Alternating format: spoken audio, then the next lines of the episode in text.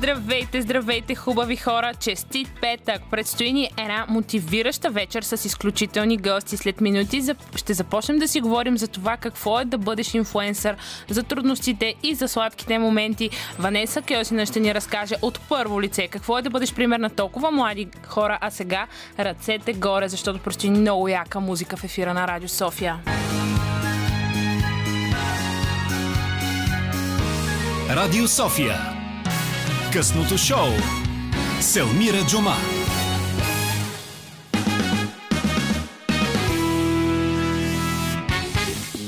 Здравейте, здравейте, хубави хора. Знам какво си мислите вече, че е петък вечер и че е време за купон. Чакайте, още е свето. Нека, нека изчакаме. След късното шоу с мен, а, смятам, че е време да излезете и наистина да се отдадете на купон. Но преди това, аз съм ви подготвила една страхотна програма, чак до 11. Разбира се, ще ви оплътня времето. Тук сме Dream Team заедно с Веселин Коев, който тази вечер е звукорежисьора, пък хубавата музика, която ще слушате чак до 23 е на Роман Михайлов. А пък тук срещу мен е Ванеса Кьосина, която е инфуенсър. Здравей, Ванеса! Здравей, много ми е приятно. Благодаря за поканата. А, и на мен само искам да кажа за нашите слушатели, поне ще не могат да видят, а, им чуш, че ние събрахме всички мъже в това радио вече. Може, може да си представите как изглежда Ванеса, нали? А, така, Ванеса, сега сериозно няма да, а, няма да те притеснявам. А, искам да започнем да си говорим за теб, но искам да започнем още от началото. Аз имам един много любим въпрос, който задавам на всички мои гости, особено както с теб, се запознаваме сега за първи път. И наистина ми е много интересно, като малка, какво е било първото нещо, което си искала да станеш, като пораснеш голяма? А, честно казано, още от а, малка исках да имам собствен бизнес. Аз съм израснала в семейство, в което родителите ми са започнали от нищото и в момента имат успешен бизнес. Просто това винаги е било голяма мотивация за мен. Аз бях много амбициозно дете. Винаги съм се стремяла да имам най-добрите оценки, а, да научавам а, възможно най-много неща и да се развивам. А, и все пак си имала много добър пример. Твоите да, родители. А, добре, името ти, фамилията ти ми направи впечатление още веднага. А, тя е малко по-различна. А, да, всички си мислят, че съм рускиня, а, но истината е, че аз съм си българка на 100%. А, фамилията ми е българска, просто звучи като руска. Доста аристократично, между другото, ми звучи, ако трябва да бъда искрена. да, аз много си харесвам фамилията. Е, наистина със сигурност те отличава и в училище са те вдигали. Да. да знам. А, знам аз. А, всъщност, мога ли да нарека фитнес инфлуенсър, защото ти доста си в а, тази сфера? А, да, въпреки, че аз не обичам да наричам себе си фитнес инфлуенсър, защото аз се стремя да показвам а, много повече от а, съдържание за а, тренировки и здравословно хранене. Аз а, също така давам съвети за личностно развитие, личностно развитие красота. А, просто се стремя да а, да помогна с каквото мога и с това, което всъщност на мен ми е интересно. И това, което на мен ме прави впечатление, понеже да отворя една малка скоба, аз да следя от близо една година, така попаднах всъщност а, и на теб по-скоро от твоите преживявания, от твоя личен опит, от това, което ти си научила. А, даже ми направи впечатление, че много хора се интересуват а, от твоя вече личен живот, някакви факти, за които не знаят за теб. Но ще стигнем и до там лека по лека. Но пък а, нека се върнем към фитнеса. Всъщност как започна твоята история с а, фитнеса?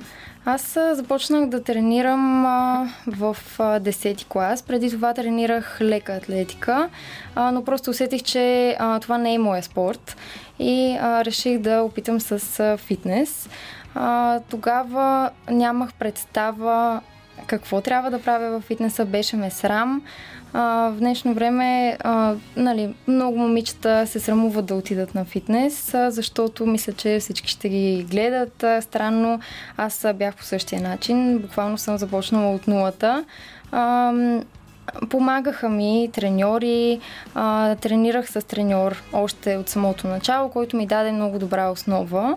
А, и след това започнах да се интересувам. А, четох в интернет, гледах видеа а, и така а, постепенно научавах все повече и повече за тренировките и за здравословното хранене. А, как стана инфуенсър? А, в момента, в който заминах за Лондон, а, понеже аз учих там. През студентските ти да, години. през студентските ми години. А, още първата година имахме много свободно време. Не бяхме на университет всеки ден. И аз реших да оплътнявам свободното си време и, просто да споделям полезна информация относно това а, как тренирам аз, как се храня, а, какво си готвя.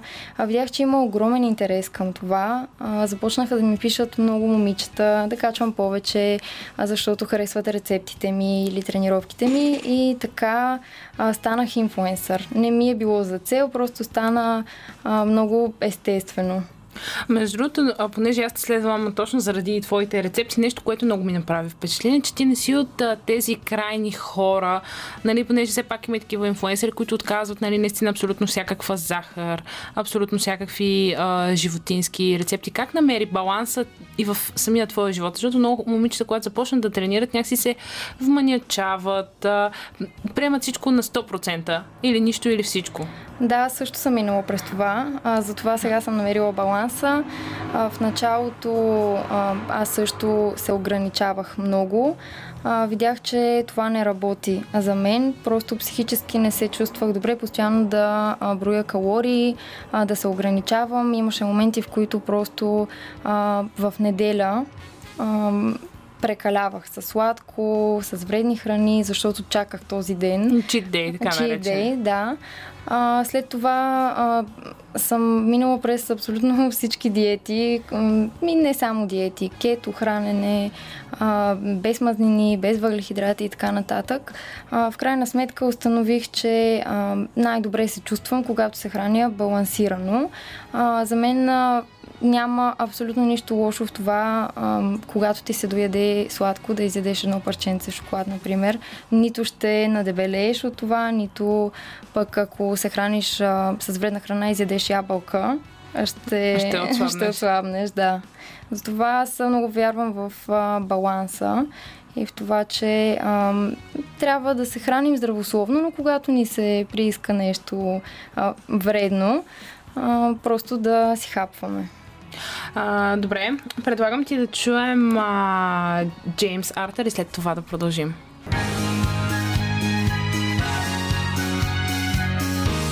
Радио София. Късното шоу. Селмира Джума.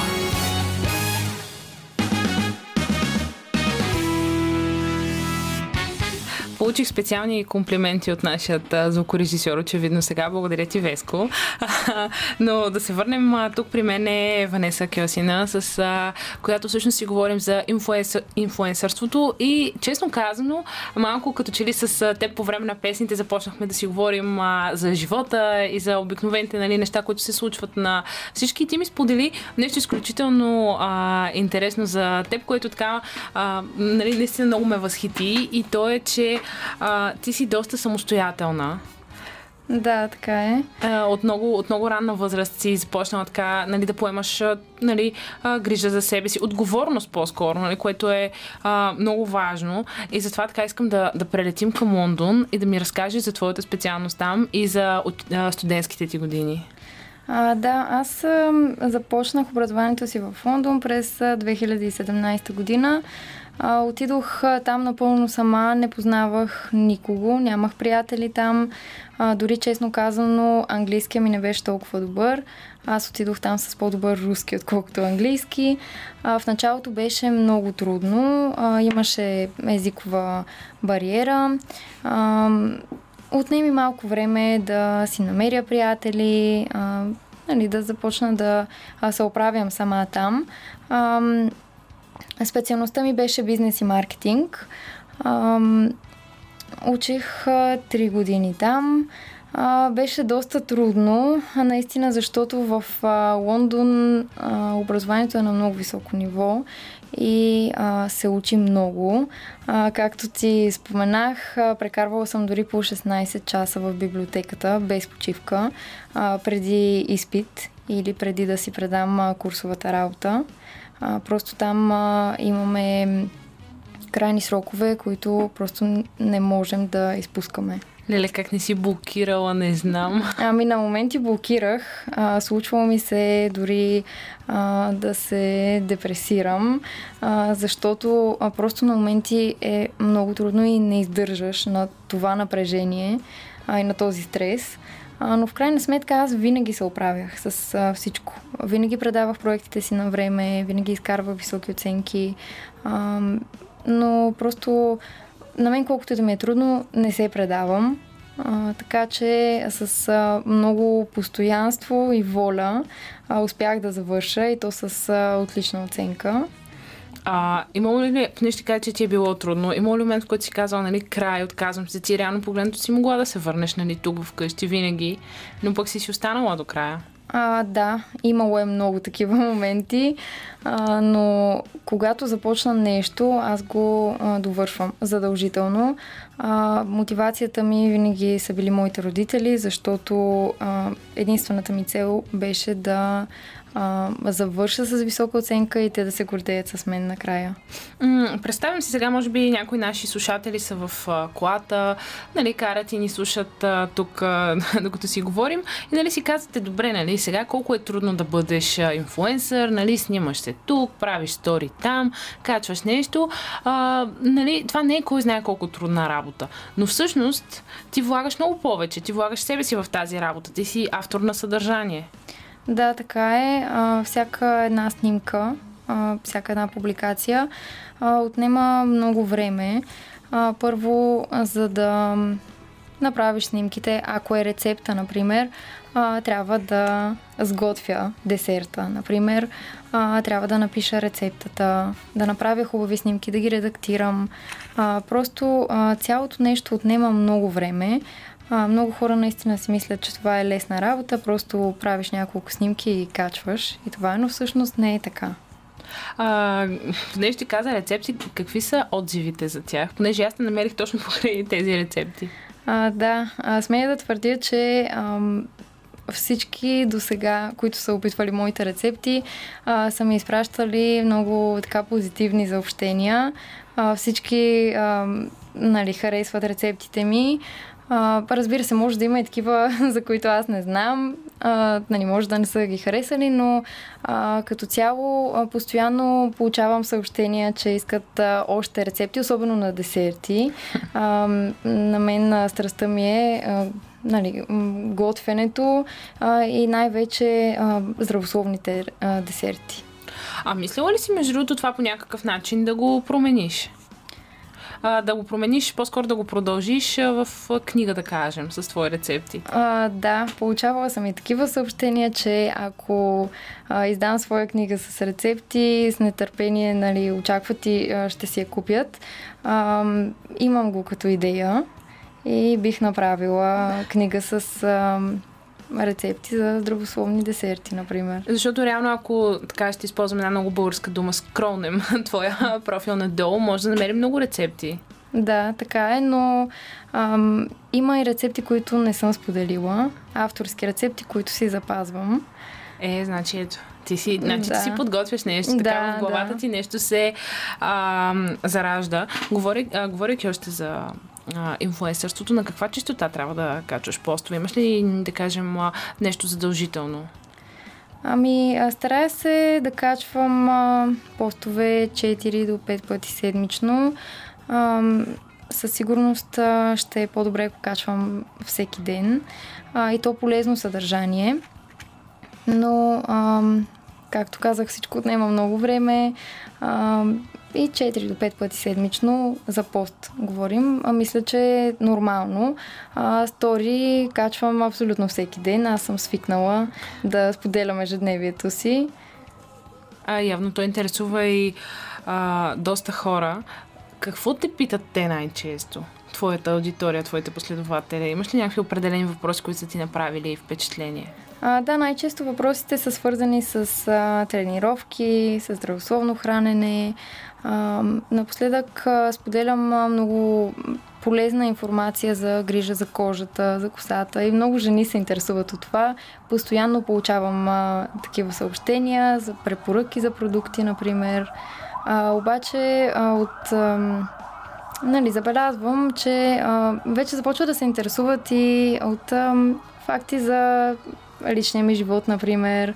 А, защото а, просто вече 4 години аз споделям информация, нали, полезна информация за себе си по-малко а, и много хора ме чувстват като приятел, въпреки че не сме се виждали и се интересуват. А ти успяваш ли да отговориш на всеки, който ти пише? Да, старая се. А, особено когато ми пишат за, за съвет, за нещо, а, винаги отговарям. Разбира се, аз имам много съобщения. А, отнема ми време понякога 3-4 дни, например, да отговоря, но наистина се старая да помогна на всеки да отговоря. Добре, сега в колите ви наистина ще стане горещо, защото ще чуем на Павел и Венци Венц спешна нужда.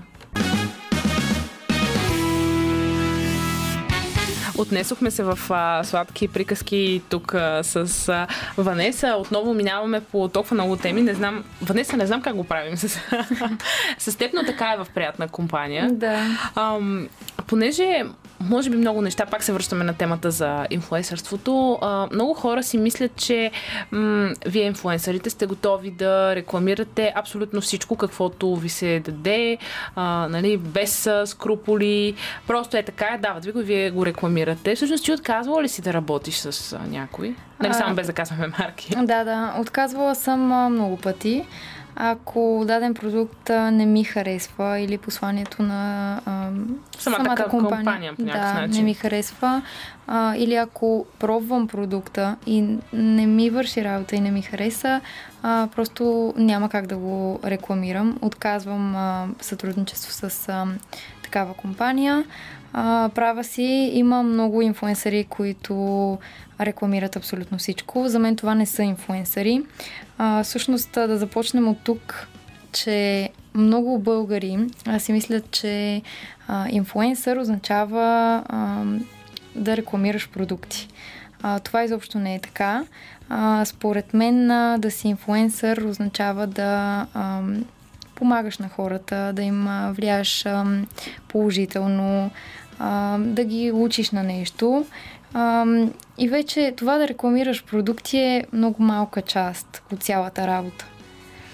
А, говорейки точно за тези инфуенсъри, а, може би според теб не влияе ли тази по някакъв начин фалшива среда в всичките социални мрежи, не само в Инстаграм, но в, във всичките социални а, мрежи и то може би най-вече върху тинейджерите. Да кажем този перфектния вид. Примерно ти доста често си позволяваш нали, да покажеш, че не си перфектна, да. но има много инфуенсери, които са винаги страхотни под точния ъгъл и много хора не знаят, че някой път, за да изглежда по този начин, всичко е до поза, до светлина. Да, дори обработване на снимките.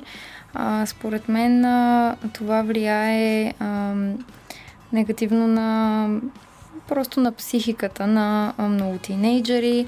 А, те започват а, да се чудят защо не са толкова перфектни, а, защо нямат а, толкова перфектна кожа, тяло или каквото и да е. А всъщност а, не разбират и не осъзнават, че а, никой, нали, никой не е толкова перфектен, колкото се показва в Инстаграм, защото а, всички обработват снимките си много. Нали, има инфуенсъри, които а, показват нещата така, както са реално. Аз много се възхищавам на а, тези хора. А, аз също се стремя да съм максимално а, честна с а, моята аудитория. Показвала съм снимки а, и без грим. А, например, ако ако има момичета а, с проблем на кожа, които ме следват, аз искам да им покажа, че аз също имам такава. А не съм перфектна. Те а, може да ми виждат снимките с а, грим и да си мислят, че а, всичко е перфектно, но всъщност не е така. И аз не искам да ги заблуждавам по такъв начин. Получава ли си под някаква форма завист, насочена към теб? Със сигурност. Предполагам, че да. когато човек стане по-популярен, това се случва. Да, получавала съм ам, дори ам, обидни съобщения, хейт, а, коментари а, много пъти. А как се справяш с тях? Ами... На много хора, между другото, това им влияе изключително отрицателно на психиката. Да, така е, но аз просто се научих да не обръщам внимание на тези хора. А, според мен а, един а, щастлив и успешен човек и удовлетворен от живота си а, никога няма да обиди някого в социалните мрежи, да пише злобни коментари или просто да си губи времето за такива неща. А, това са хора, които а, по някакъв начин не са удовлетворени от собствения си живот. Дори не знам защо го правят, а, но не обръщам внимание. М- знаем, че стреса е, да кажем, болестта на 21 век. Ти сподели, че още през студентските си години са се сблъскала с голяма доза стрес. Да. Със сигурност и сега ти е така по, по, а, си под напрежение. А, как се справяш с него? Как го редуцираш? А, просто а, трябва да организирам времето си а, перфектно, всичко да е по график, защото в противен случай а, не успявам да свърша всичко за деня. Например, това води до стрес. А, и просто трябва да имаш добра организация на времето, на, на първо място. А, ти сподели, че за теб е много важно посланието ти към а, а, твоята аудитория. Какво искаш да им кажеш?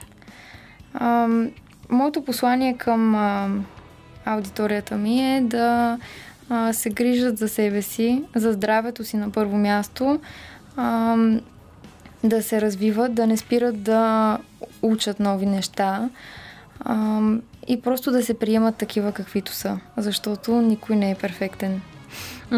Ние, ние с теб това си говорихме реално погледнато и а, преди да започне нашият разговор, че като че ли в България малко сме се приели, че всеки е всезнайко, а, знае повече от другия а, и някак си не оценяваме нуждата от това да имаме ментор. Нали?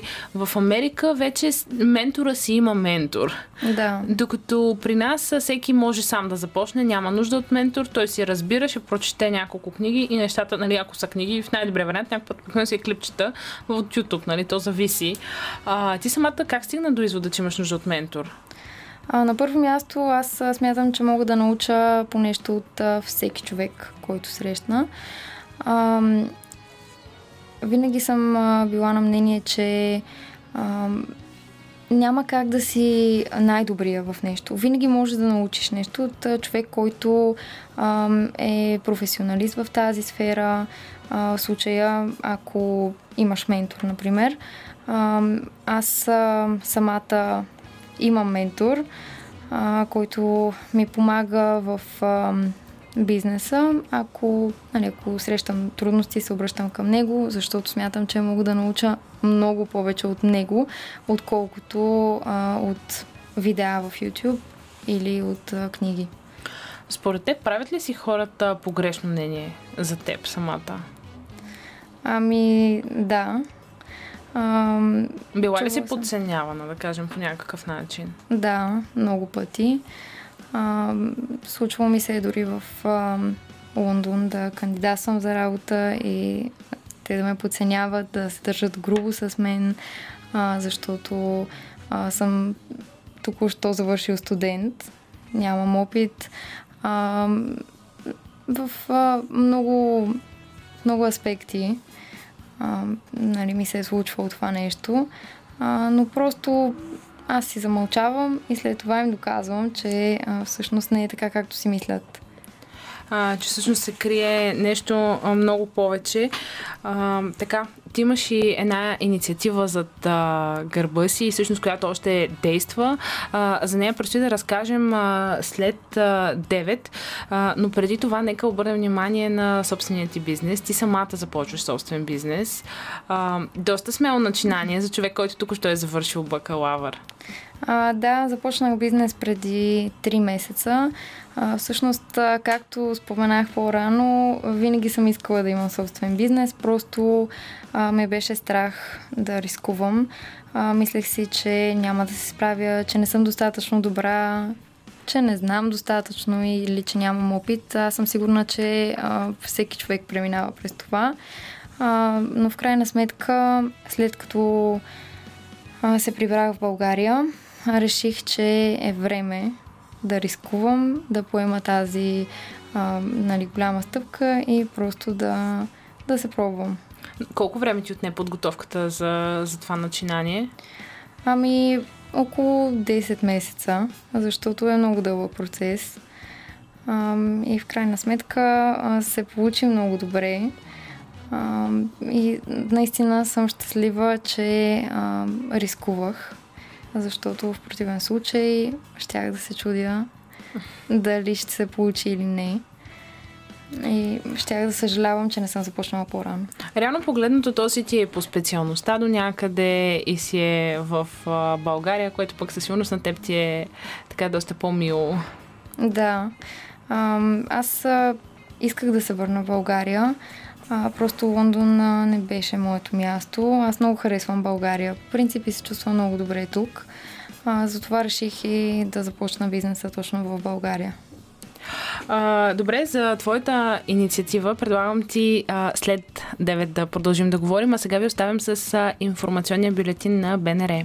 Хубави хора, започваме и втория част на късното шоу. Продължаваме да си говорим за мотивиращи млади хора и след малко ще ви издадем как да си приготвите един вкусен живот.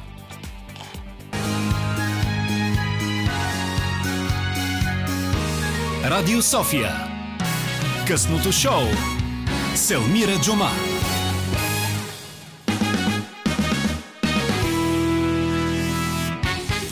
Oh yeah, baby! Точно така, вие сте с късното шоу, вече започна и вторият час. Веселин Коев е нашият звукорежисьор тази вечер.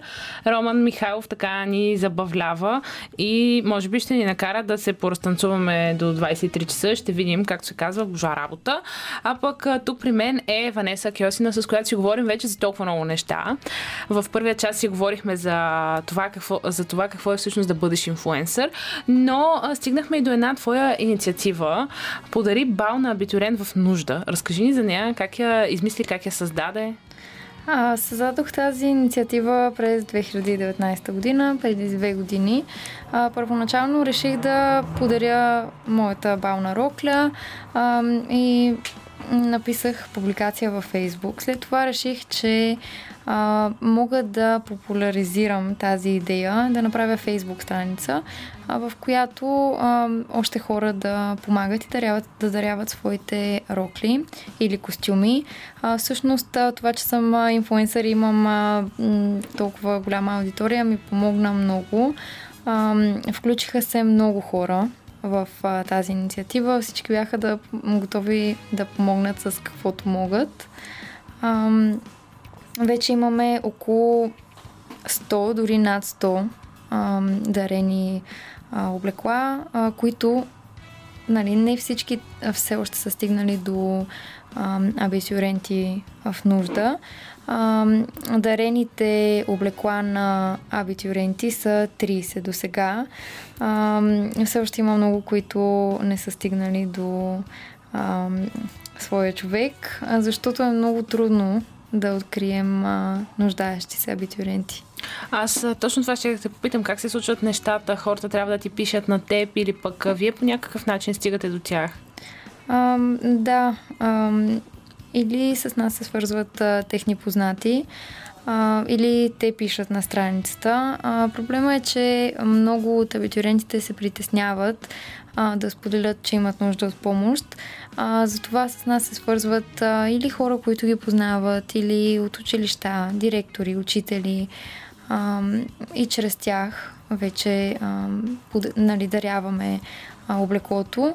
А, иначе качваме а, всеки един костюм или рокля на страницата с а, размери а, и след това по този начин е по-лесно да открием а, правилната рокля за даден абитюрент. Предполагам, имате и мъжки костюми.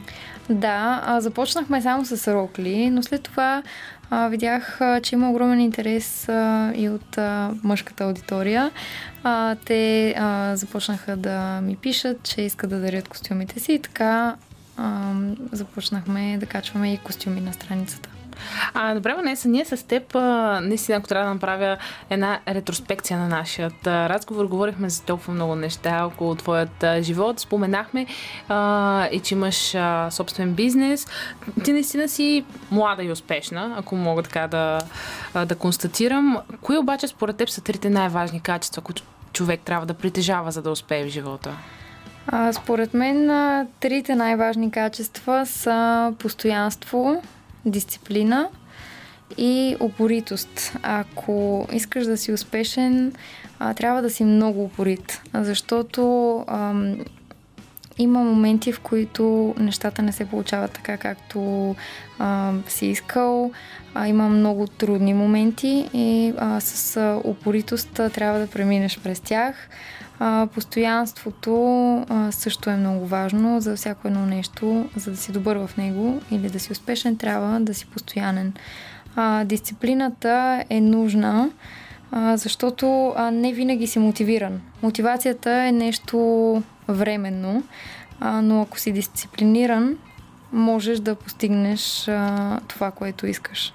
Значи не всичко е въпрос на късмет. Да, със сигурност. А, нужни са много усилия, упоритост и постоянство.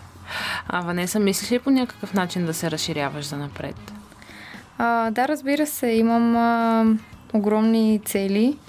А, дори някои ме плашат, защото са а, много големи. А, със сигурност. Каква мечта, ако не те плаши? да, точно така. Добре, Ванеса, много ти благодаря за това гостуване, за отделеното време и ние от екипа на Радио София наистина ти пожелаваме много късмет. Благодаря. Е, хубави хора, време е да продължим така на една много, бих могла да кажа, приятна тема, вкусна тема, с много интересен събеседник. Тук при мен е а, шеф Никола Симеонов. Здравей, Никола. Здравейте, здрасти. Как си? Супер съм. Хващаме те така в а, един по-почивен ден. А, днес ми е по-почивен ден, но си имам задачи. За щастие се пренасям а, от известно време в нов апартамент и днес си върша разни леки задачки. Значи, изобщо не си почиваш. А... По-леко е, отколкото да си на работа, така че не се оплаквам. А, ние с теб по време на песните разбихме доста митове. Един от тях е, че а, готвачите имат коремчета. Да, отдавна не е така. Готвачите вече нямат коремчета, нямат и мустак и не ходят с черпаци и престилка по улицата. Изглеждаме като нормални хора вече. Даже почти не може човек да ни познае. Да, ти даже имаш и татуировки, така че... То даже е модерно напоследък всички готвачи да са с татуировки. Не знам защо. Аз не, че съм искал да съм в модата, просто така ми се случи. а, това винаги ми е било много интересно. Как си обясняваш защо мъжете като че ли са по-добри готвачи от жените? Аз си го обяснявам с това, че мъжете са по-малко склонни да правят компромиси, а в готвенето в професионалната кухня компромиси не трябва да има. Всъщност, качеството на един ресторант се определя най-вече, бих казал, от това колко компромиси би направил главният готвач на ресторант. А, а, има много въпроси, но ще започна така от начало, да кажем, а, както съм си ги подредила. А, много ми е интересно, ти като, готви, ти като готвач, знаеш, че подправките са, може би, едно от най-важното нещо за едно ястие. Аз не съм съгласен, че подправките са най-важното. Има различни компоненти в ястието, които придават завършения вкус. Например?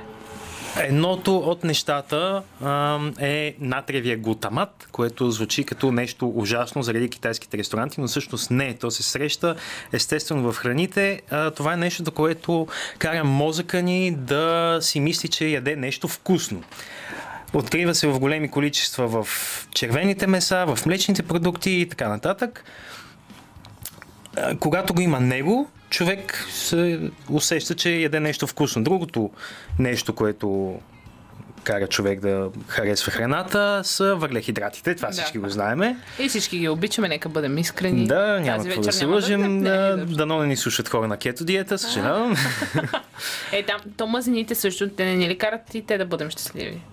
Също така и мазнините, да, това е третото нещо. Трябва да има някакъв баланс. Не може да е само мазно или само въглехидрат. Има други неща, които ни карат да имаме приятно усещане, въпреки че то не е свързано с вкус. Например, различните текстури, да има нещо хрупкаво, да има нещо а, така по-жиловичко, дъвчащо да го наречем. Така че подправките са всъщност една малка част. Тя са, те са финалните штрихи, така да го кажем, на едно ястие, така че да стане съвсем завършено. Има ли ги другите компоненти, вече тогава търсим подходящите подправки. Значи ти не си от тези хора, които са глутен фри, шугар фри. За щастие не съм алергичен към абсолютно нищо. Мога да си ям глутен. Всъщност глутена не е вреден по абсолютно никакъв начин на хората. Еволюирали сме така, че да можем да ядем глутен, освен нали, хората, които са алергични към него. Факт е, че хората, които не ядат глутен, успяват да свалят килограми. Това е единствено, защото глутен се съдържа в пшеничното брашно и него го има в ужасно много неща. Премахва ги глутена, премахваме голяма част от въглехидратите, които приемаме и всъщност така се получават тези ефекти. О, много тъжно. да. А, добре, за малко стопираме въглехидратите. Всъщност тръгнах с подправките, защото много ми е интересно ти, ако можеш да се определиш като подправка, каква, била, каква би била тя? А това е много интересен въпрос, не са ми го задавали до сега. И ей. Една единствена подправка ми е малко трудно да определя. Коя е твоята подправка? Никола? Моята подправка, която бих е сложил абсолютно насякъде, е нещо люто, да кажем, да е чили. Но аз самия не се приемам за много пиперлив и лют, така че може би не е подходящо. По-скоро би казал, че съм дафиново листче, защото дафиновия лист върви много с всякакви меса, почти Да, няма е, така е. рецепта с месо и той помага на този а, вкусен сърдечен бульон, така да се получи още по-хубав и така по-скоро би бил дафиново листче. А, от малък ли искаш да станеш готвач? Никога не съм осъзнавал, че искам да стана готвач преди да влезна в кухнята.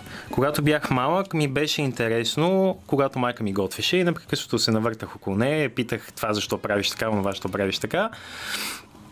Но не съм си мислил, че стана готвач. Завърших и започнах работа в заведение. Беше ми интересно пак да вляза в кухнята и така се случи, че имах шанс да направя една смяна в кухнята. И след първата ми смяна се чувствах като супергерой, като излезнах. Имах чувството, че имам на метал костюм и така нататък, че всички хора ще започват да ми ръкопляскат за това, че съм готвил за тях тази вечер. И Никой не го тогава... направи. Всъщност не.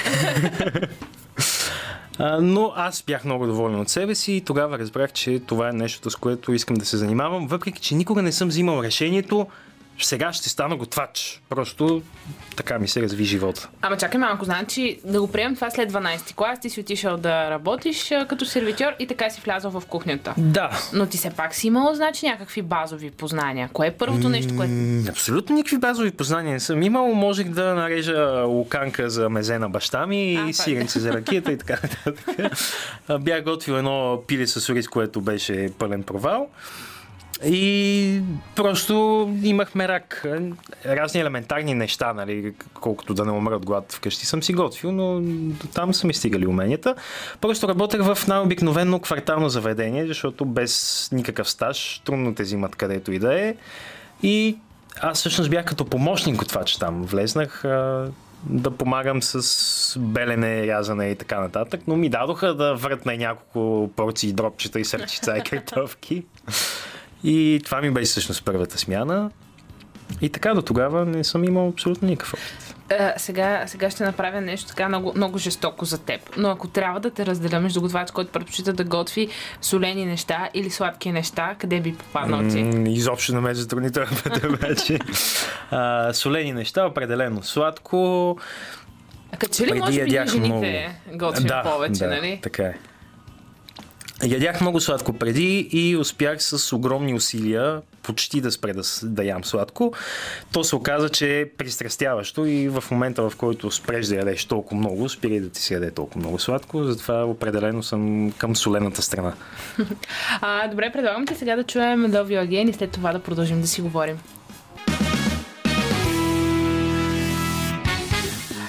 Шеф Никола Симеонов е тук при нас. Ние вече почнахме да си говорим за различни неща. Аз даже му разказах и как съм се научила да готвя.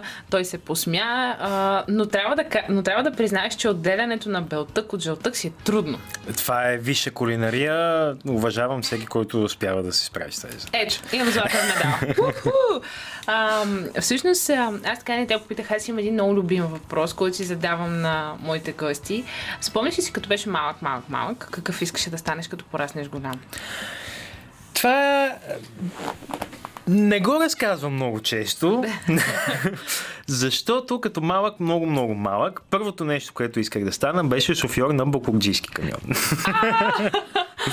много обичах машини и с баща ми като се разхождахме някъде по града и като видях бакалджийски камион, задължително спирахме и го гледахме как обръща кофите и след това натиска бакулците и така нататък. Всъщност работата на хората, които прекарват самите контейнери ми изглеждаше по-интересна, обаче не ми беше много приятно там чак да пипам кофите, затова исках да съм само шофьор. То аз между другото, знаеш ли, че съм чувала, че в тези камиони е много чисто отпред.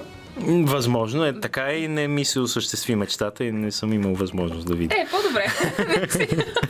Не мисля, че ще да ти доставя такова удоволствие. Най-вероятно. А, какво, между другото, с какво послание готвиш? Нали, когато готвиш, какво си мислиш? Наричаш ли я храната? както се казва. Има места, примерно, които като готвиш за някой друг, си мислиш някакви неща. Милото ми кюфтенце, скъпото ми кебабченце или какво по-точно? Ами, е, примерно, ако месиш питка.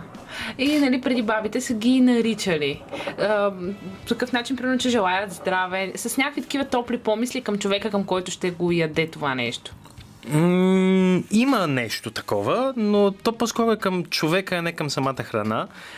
И аз много обичам точно заради това много пипкави неща, които искат много внимание, усилие и, и време. Точно защото, когато искам да направя нещо специално за някой и се старая във всеки един такъв детайл, всъщност ме радва, когато има повече такива неща до, до изпипване.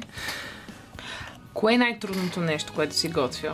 Ева най-трудното нещо, което съм готвил... Или поне първия път ти е бил много труден и така си се препочавал. То всичко е трудно, докато се научиш и като се научиш вече всичко е лесно. Много трудно ми беше да се науча да правя истински френски омлет. Във Франция даже на интервютата в кухнята, поне такива легенди се носят, да не съм ходил във Франция, но казват, че там като отидеш в кухнята и те как да направиш омлет и по това как направиш омлета разбират колко добър готвач си всъщност. Омлета ми беше много труден. Нещо по-ефектно, така да го кажем, беше Уелингтъна, докато се науча да го правя, но като хванеш основните принципи и си купиш едно термометърче за стейкове, нещата стават доста по-лесни с него. Сега замисляйки се, май направя много добър омлет. Щом, щом е толкова трудно, колкото си казваш, вече, знам, вече знам, че Ти мислиш, че е лесно, нали? А, ето въпрос от а, Алекс от апаратната, нашата колежка Александра Илева. Тя пита, слага ли се мляко в омлета? Не, омлета се прави само единствено от яйца, сол и масло. Това е класическия френски омлет. Добре. Но май пак не е... Добре, ще си говорим между песните, аз как го правя, ти ще ми кажеш. А, дали така сега, ни обаче ни опиши нещо много по-интересно пътя ти до Рамзи Гордън. Гордън Рамзи. Да, Рамзи Гордън. Не знам защо. Гордън Рамзи. Пътя ми, той е малко чак случайен. Не, в един момент се замислих, че не искам просто да работя в обикновени ресторанти, ами трябва по някакъв начин да се развивам. И се зачудих кое прави толкова добрите готвачи толкова добри всъщност. Дали са завършили някоя академия или какво точно. И започнах да чета CV-те на най-известните готвачи, които познавам и се оказа, че най-добрите готвачи са работили при най-добрите готвачи. В този момент за мен Гордън Рамзи беше най-великият готвач на света И до този момент. Аз продължавам много да го харесвам, но Като готвач, не като човек. Има за какво да му се възхищавам и като човек. така да го кажем. И си казах, че ще замина за Англия, защото нали, той е англичанин, аз знам английски, няма да ходя да се бутам във Франция, където нямам понятие от френски стил омлети, да. И заминах там и започнах работа в автомивка, защото, нали, като отидеш, веднага нещо трябва да започнеш да работиш. Пуснах си CV-то във всичките ресторанти на Гордън, а още като бях тук в България, казвам на моите приятели, аз отивам в Англия да работя за Гордън Рамси. И те всички, а, да, бе, естествено. То и аз самия се смея, защото не вярвах наистина да се случи, ама някак си така много вътрешно далече в себе си викаме, те представи си пък да стане. И си пуснах CV-то във всичките му ресторанти. 6 месеца, нищо. И вече си казвам, ще се връщам тая автомивка. Аз не съм дошъл за това в Англия. И вече обмислям да си купувам билет и ми се обаждат. И ми казват, обаждаме се от един от ресторантите на Гордън на Хитро да те поканиме на интервю и пробна смяна. И аз, да, естествено. След няколко дни ми се обаждат от друг ресторант на Гордън, който е даже с една звезда Мишлен. И аз вече направо не мога да повярвам какво се случва. Отивам и там, изкарвам си бробната смяна, казват ми, че ще ме вземат на работа. И така се случиха нещата. В този момент си А помислих... трябваше ли да им сготвиш нещо, като отидеш там, нещо като интервю? Не. Там, ако не си заместник главен или главен готвач, никой не очаква от теб да Готвиш. си креативен и да измисляш някакви рецепти и така нататък. Ти просто трябва да следваш техните указания и да правиш нещата както трябва да бъдат. И тогава си мислех, че съм стигнал едва ли не до върха. Мислех си, Вече ресторант на Гордън с а, звезда Мишлен, аз на къде да се развивам повече, толкова нататък няма. И се оказа, че съм много далече от истината, естествено. За да станеш главен готвач на такъв ресторант, трябва да зарежеш абсолютно целия си останал живот, трябва да се отдадеш изцяло на кухнята. Тези хора буквално нямат нищо. Те на около 30-30 няколко години обикновенно, повечето от тях се отказват от тази работа, защото нямат нито семейство, нито приятели, нито хобита, нищо. И аз реших, че не съм готов да го направя това нещо. Да не говорим, че Причината е, че се работи по 18 часа буквално, 5 дни в седмицата и в двата си почивни дни едва отиваш до магазина да си купиш нещо за ядене и лягаш пак да спиш. Нали? Така живееш известно време, ама колко? Много малко хора са готови да го правят цял живот. И аз реших, че това не е моето нещо. Останах там колкото мога, защото опита, който натрупах там е много ценен. И се върнах в България. Това, виж, това наистина звучи така доста, доста страшничко до някъде. Наистина си е така. Аз не очаквах. Мислех, че всички тези неща, които виждам по телевизията за това предаване, са само за по телевизията. Оказа се, че обратното. Предаването е такова, защото Гордън е такъв. А не обратното. Не е Гордън да е такъв, защото Заради предаването го изисква. Да. Ето, предполагам, това е много стрес. Изключително голям стрес. Аз сега не съм работил като а, пилот на самолет, примерно, или някаква, кой знае каква отговорност да е имал върху мене, но под такова напрежение не съм бил подлаган никога, като при Гордън. Добре, а Никола, с а, те про- ще продължим да си говорим след новинарския бюлетин на БНР. Здравейте, хубави хора! 10 часа и 6 минути е точно. Вие слушате, разбира се, Радио София и късното шоу. Тук при мен на гости е шеф Никола Симеонов и ако искате да го попитате за някоя рецепта, каквато идея, знаете номера 029635650. А сега музика.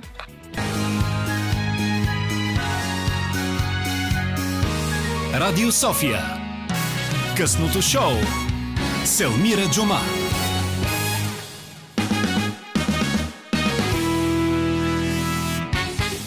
Веселин Коев, хубави хора тази вечер е нашият звукорежисьор. Роман Михайлов избира хубавата музика чак до 11, което между другото не е още след много време.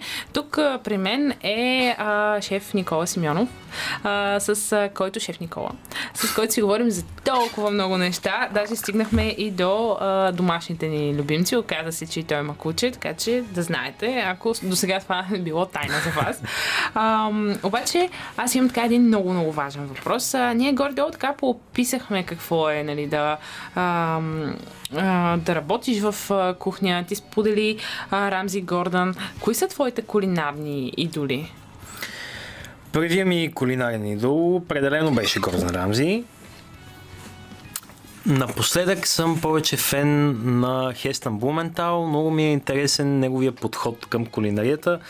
Той подхожда много научно към нея. Той изследва храната и опитва се да отговори защо определени неща се получават по определен начин.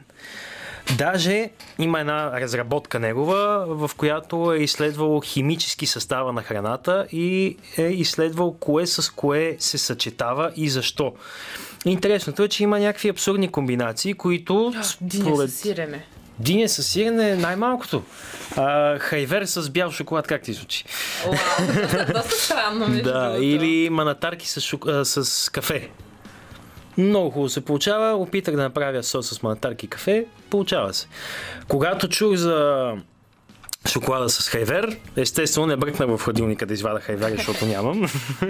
Но при първа възможност го опитах и се оказа много вкусно. Така че много харесвам изненадващи комбинации и винаги се зачудвам защо нещо се получава по определен начин. Затова много ми допада Хестън, защото той отговаря на тези неща. Значи следващият ми въпрос ще ти хареса. Какво е хубавата храна? Хубавата храна е много относително нещо. Аз мисля, че хубавата храна трябва да ти носи удоволствие да я консумираш и това е най-важното. Без значение какво е точно, не е нужно да е fine dining, просто, просто трябва да ти харесва и да ти достави удоволствие. Любимо ястие. Любимо ястие е пиле с ориз. Ти за това преди малко се съгласи с Да, мен, когато да. говорихме, да. Еми да, да кажа на нашите скъпи слушатели, брат ми точно това им беше казал а, преди години, че а, ако искам да спечеля, понеже още не можех да готвя, а той пак искаше да му готвя и просто искаше да ме използва, ми каза, че няма, кой, няма да има мъж, който да ме вземе, ако не мога да правя пиле с ориз. И ето Никола явно го потвърждава. Да, явно времето на мусаката минава и вече отиваме към пиле Да, между другото, наистина по едно време мусаката е баницата. Нали? Ако да. може да прави баница, значи твоята е. Абсолютно. Ам, добре, ти понеже все пак готвиш за много хора, според теб а, а, на къде се развива вкуса на българите? Готови ли сме цяло- да опитваме нови неща? Като цяло вкуса на българите си стои на едно място от много време насам, но от 6-7 години, така да го кажа, има някакво развитие в друга посока. То не мога да кажа, че е развитие, защото няма правилно кое да ти харесва и кое да не ти харесва. Но някак си се развива кулинарията и вече не се предлага едно и също в ресторантите, защото до преди 10 години, да кажем, където и да отидеш почти беше едно и също. Хората не искаха да опитват различни неща. Когато прочитат нещо в менюто, което не знаят точно какво е, предпочитат да не рискуват и да не си го поръчват. Напоследък има все повече хора, които искат да опитват нови неща и има все повече ресторанти, които предлагат авторска кухня и може да се опита наистина нещо по-различно. А, говорейки за авторска кухня, ти самия преобразуваш, мисля, че традиционни коледни рецепти, нали така, в нещо ново. Имах книжка с коледни рецепти, но не само коледни рецепти, най-различни традиционни български рецепти. Някак си ги правя по-модерни, така да го кажем. Идеята ми е, Тоест, това не е моя идея, всъщност това е истината в кулинарията в световен мащаб. Насякъде най-добрите ресторанти в света приготвят местна храна, така да го кажем. Тоест, не готвиш аспержи там, където не растат аспержи. Защото най-вкусно е това, което е расло на място и когато му е сезон, естествено. Другото нещо, което е колкото и да се опитваме, тук в България няма да направим по-хубаво патешко конфи от французите във Франция. Защо да се опитваме да го правим в такъв случай? По-добре да се опитаме да направим пататник, такъв какъвто не могат да направят французите във Франция. А, не се опитвам да променям традициите или нещо от този сорт. Просто се опитвам да покажа на хората, че традиционната кухня може да бъде по-модерна и интересна и че не е задължително да ядем традиционни ястия само на съответния празник. Това е така. Напълно съм съгласна. Кое е най-странното нещо, което си готвил? Най-странното нещо, което съм готвил, веднъж... То колко да е странно, гигантски охлови бях готвил. Друго странно, най-различни неща. Не знам, на мен не ми звучи странно, защото и а, жабешки бутчета и така нататък, но за мен си е нормално. Нещо чак нечувано не мога да се сети в момента. Викаш, май, няма, няма нещо, което да те, да те бутне. Не съм срещал. Опитвал се да ме бутне, но след втория, третия опит вече... А мислил ли си за книга? Твоя с рецепти? Да. Авторски. Да, от доста време. Опитвам се да си изясня и точно на каква тема да бъде. Мислех си за традиционни рецепти, но вече кой готвач няма книга с традиционни рецепти.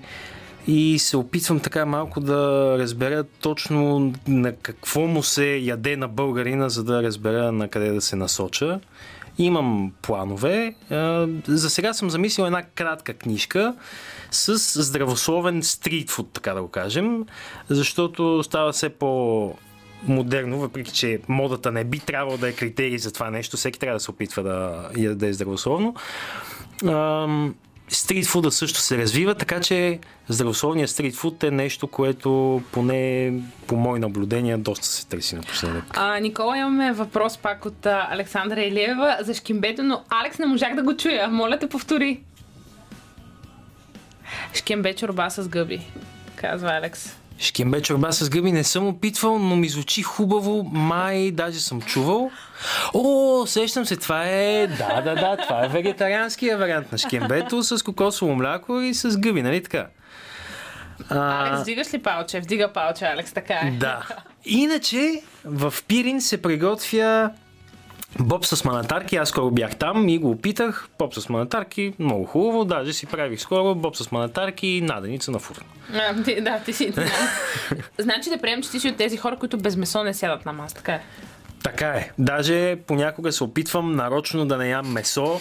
Трудно успявам цял ден, но съм щастлив, ако съм ял само веднъж в деня месо. А, мъжете, готвачи, готвят ли в къщи? А, така. Не само мъжете готвачи, не мисля, че никой професионален готвач готви, кой знае колко къщи.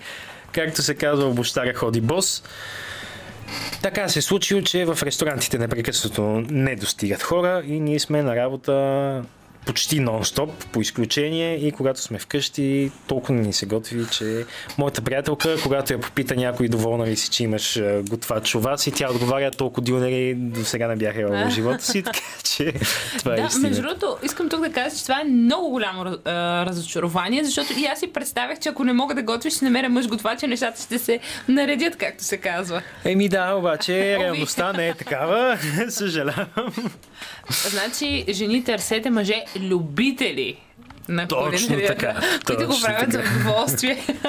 а, добре, Никола, много ти благодаря за това интервю и за отделеното време. И аз благодаря за поканата. И ти желаем всичко хубаво и приятно нанасяне, разбира се. Благодаря.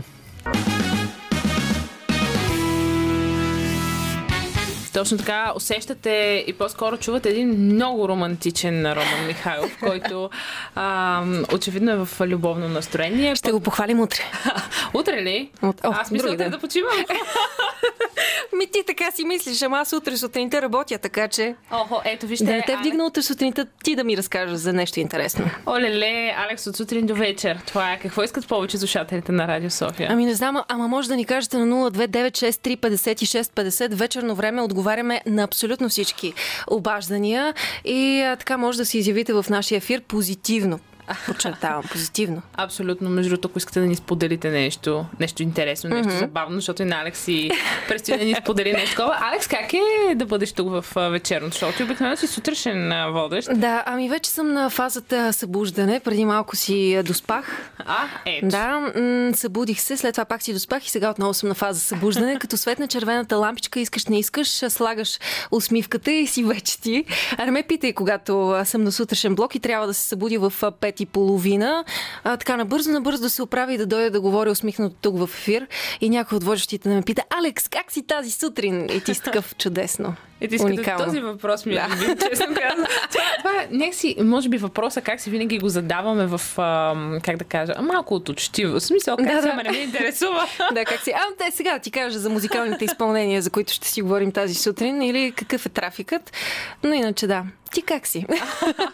А, аз съм между другото в а, изключително така доста ефирно настроение а, днес и да ти кажа, някъде много се радвам, че точно с теб а, ще приключим днес а, предаването. Да, ще приключим на музикална вълна. А, ние, между другото, с Роман, музикалния редактор тази вечер, а, си говорихме по тази тема преди месец-два, когато още не бяха ясни датите на музикалните фестивали, които ще се случват а, това лято. И дори тук на гости имахме а, човека, който организира а, фестивала в а, Пловдив, Hills of Rock, който за жалост, от- оказва се, тази сутрин се събудих с тази новина, че отново е отложен. Не! Така саркастично се окръстили при отложен отново, отново, отново. Та, фестивал, който беше планиран за края на 2020 година и аз очаквах с нетърпение заради а, хедлайнери като Slipknot група, която много ми се искаше да гледам и слушам на живо. Та, отново отложен за поредна година. Сега причините, които те посочват, са пандемията, разбира се, и факта, че голяма част от американските банди, които са се съгласили да участват, са отменили турнетата си като цяло в Европа. На стария континент те няма да се явяват, може би заради големите цифри на заразените. Много ни се искаше това да не се случи и наистина да м- се съгласят да дойдат това лято тук, да ги слушаме на живо, но няма да стане. Алекс, аз тук една пауза да, да ти поставя и да отворя една голяма скоба. Mm-hmm. Нека, нека помислим, между колко много концерти се отмениха. Аз колко приятели, които си бяха купили. Минутка мълчание. минутка, абсолютно, наистина, минутка мълчание за това. Дори съм сигурна, че и Веско е съгласен, нали Веско? Е? Веско след малко ще а, представим и неговото участие на фестивалната сцена това лято. Охо, но това е преди, ново да, ето виж, впечатлих ли те? Нашия звукорежисьор се изявява и в а, друга светлина, която мен а, изключително позитивно ме изненада и а, аплодирам. Даже ще ми дойдат тук на гости, за да разговаряме за техния фестивал. А, ти вече си го придърпала. Е, разбира се, как. какво? Аз Докато тук слушам... Аха, какво аха. Вкусните теми вървят в ефира на Радио София. Аз организирам събеседници за моето предаване, така че с един удар два заека. Да, да кажа аз всъщност датите за Hills of Rock в Пловдив, а, за който между другото аз съм един от хората, които така чакат с нетърпение, защото съм си закупила билет. А, казаха, че билетите ще въжат и за 2022, а датите са 21, 22 и 23 юли. А, отново са потвърдили участието си, Амо на март, шведската death metal група също ще бъдат там. За сега това е. За сега толкова. За сега това е. Какво още ще дойде, не е много ясно, но стискаме палци да се случи наистина и най-накрая там да се радвам на изпълнение на живо на три сцени.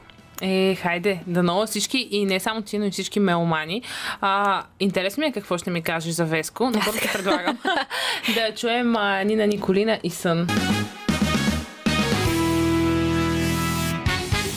Алекс Илиева вече се разпява в ефир. Събудих ли те? С- Направо червената светлинка ме заслепи. Обаче тук търся по темата ни тази вечер, а именно фестивалите, които ще се случват със сигурност това лято. И беше много интересно. Ние си говорихме тук с теб дали to Jazz ще се случи тази година. Датите, които са дадени са 9 до 11 юли. Потвърдено е. Започва точно на рождения ми ден. Нали? имаме, имаме събития за вечерта. Но не е много ясно а, какъв е лайна с изпълнителите. Така че още очакваме потвърждаване на информацията в тази посока. Е, ми хайде, стискаме палците Започваме с сега. неяснотиите. Най, а, най-интересното нещо, което е за мен до момента, това е а, Веско. В какъв фестивал ще участва той? Той се, той се засрами. Той няма да участва, той дори ще организира. Скъпи слушатели, нашия звукорежисьор днес а, е, се изявява и в друго амплуа, именно като организатор на а, Гара Бас. Това е Drum Bass фестивал, който ще се случва на Балкан Стейшън. Това е в или близо до Своге, който както го разбира. Събитието на 18, 19 и 20 юни и по така световен модел ще къмпингуват хората там и наистина ще чакат следващия ден с нови готини изпълнители. А доколкото разбрах от Веско, тук съвсем кратко преди самото събитие, че ще има много участници диджеи от България, очакват и гости от чужбина. Така че се организира едно готино събитие, за което аз за първи път научавам и много се радвам, че тази година ще мога да посетя нещо толкова свежо в България. Защото винаги се обръщаме към световната сцена и не поглеждаме тук у нас. А, наистина, аз даже и това се зачудих. Ти каза, че не е за първа година, така ли? Хайде сега ще видим. А, за първа ли е? За а, първа, за значи първа. за първа. Е, значи ето Алекс, как се казва, ние ще му направим се в те. Това. Да, абсолютно. А, те са поканени, вече имат официална покана да разкажат повече за събитието и в ефира на Радио София. Очакваме ги с нетърпение. Разбира се, тук поставяме едно но, като всяко едно друго събитие в условията на COVID-пандемия. Пандемия. Не е много сигурно кога, дали ще са тези датите, а, но вярвам, че а, съвсем скоро и те ще си изяснят нещата и ще разберем а, кога може да станем част от това страхотно изживяване. Така е. Все пак а, освободете си някакво място. да, бъдете 18, готови. 19 и 20 юни. Юни. Юни, О, как значи то той е наближава. съвсем скоро, да. Ами да. О, по-малко от месец. Ми хайде, то вече си е лято. Лято, да. И като Хайде, си говорим за лято, да те изпратя ли в а, а, така Бургас, града, който се бори за морската столица на България. Веднага изнесено от там ще. М, Нали? Може пък и да е от а, Spice, музикалния фестивал а, на пристанище Бургас. А, Той се организира между 7 и 9 август. А, и музиката там е по-скоро 90-тарски хитове. А, и а, сега да видим кой е в листата Кулио, американския рапър с Е, песента. Gangster Paradise. Точно така. Ето, виж, веднага се сети. DJ Бобо е един от изпълнителите. Тук какъв жокер да ти дам? Love is all around. Love is all around. Love is all around. Няма ли да те впечатля? Ами, впечатли ме твоето пеене. Еми, добре. Виж как А, хубаво излязох. Нали? Ха-ха-ха, и твоето пеене. И Нана, примерно, един отново. м, Чакай, той е изпълни- изпълнител, рапър А, от той е- Гана. О, чакай. О, Нана. Гана, Америка, да. Е. За него ще се сетиш сигурност, ако го чукнеш в а, интернет. А, там ще е един а, такъв ретро вайб, а, който ще ни заради с положителна емоция, защото аз лично, когато не съм в настроение, а, отивам на такива партита, а, които а, наистина карат хората да пеят всяка една следваща песен, защото просто сме отраснали малко или много с тях. М, наистина, според мен усещането ще е едно такова доста носталгично. Ще кажеш, е, тук тази песен като излезе, аз бях на 5-6. Ами да, може би и по-рано. Но тези неща да ги споменаваме.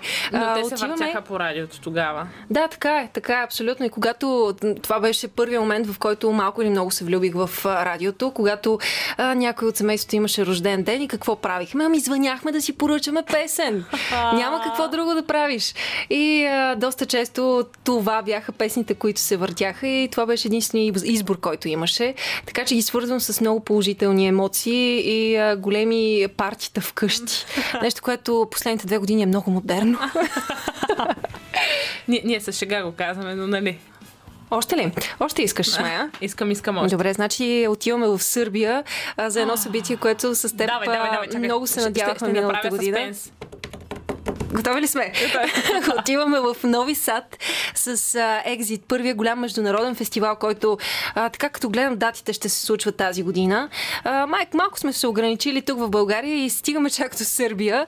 А, защо? Защото ние с теб планирахме миналата, дори по-миналата година да направим едно изнесено предаване от Нови Сад, които са а, страхотни и ни поканиха да участваме там. А, тази година ли? Може все още да се класираме. А, датите са за юни, а пък а, те ще направят а, едно страхотно събитие, защото празнуват а, своята 20 годишнина с хедлайнери като DJ Snake, Тайга, Борис Бреча, Давид Гета, Сабатън. Там, ли съм, си? там съм. Ето, тъкмо това си говорихме с Веско, кой се впечатлява още на Давид Гета и ето те и теб. Веско, така ли реагираш ти? Това съм аз, аз бях, съжалявам. А, така ли? Да, освен хедлайнерите имат и още над а, 20 други изпълнители имена. А, искам само да кажа, че аз искам да. Работя с Веско. Така ли? За- Заявих, дали съм желание, че искам да работя с него, но след днес вече. Не, не, не си искам да всявам смут, не искам.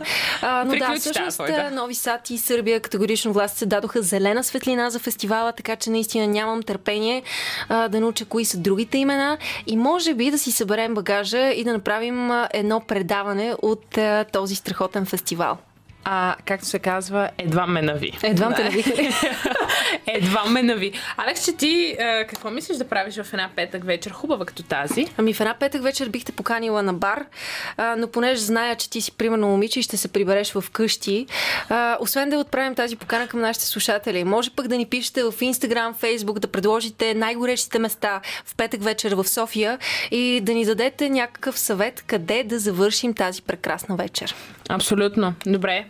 Ръцете горе, защото така приключи късното шоу тази вечер. А, Веселин Коев а, беше нашия звукорежисьор, който едва ли вече ще бъдем заедно. Разбрахме от преди малко. Не, напротив, аз гласувам пък с двете ръце за отново да сте заедно. Аз ще ви дойда отново на гости. Не, не, нашата връзка тук що се разби. Роман Михайлов, който е нашия звукорежисьор. Разбира се, красивата Алекс, един прекрасен меден глас на Радио София. Разбрахме, че ти поне наистина можеш да пееш. Така, Поне. Поне, да. Толкова и аз ме Елмира Джумал, с програмата на Радио София.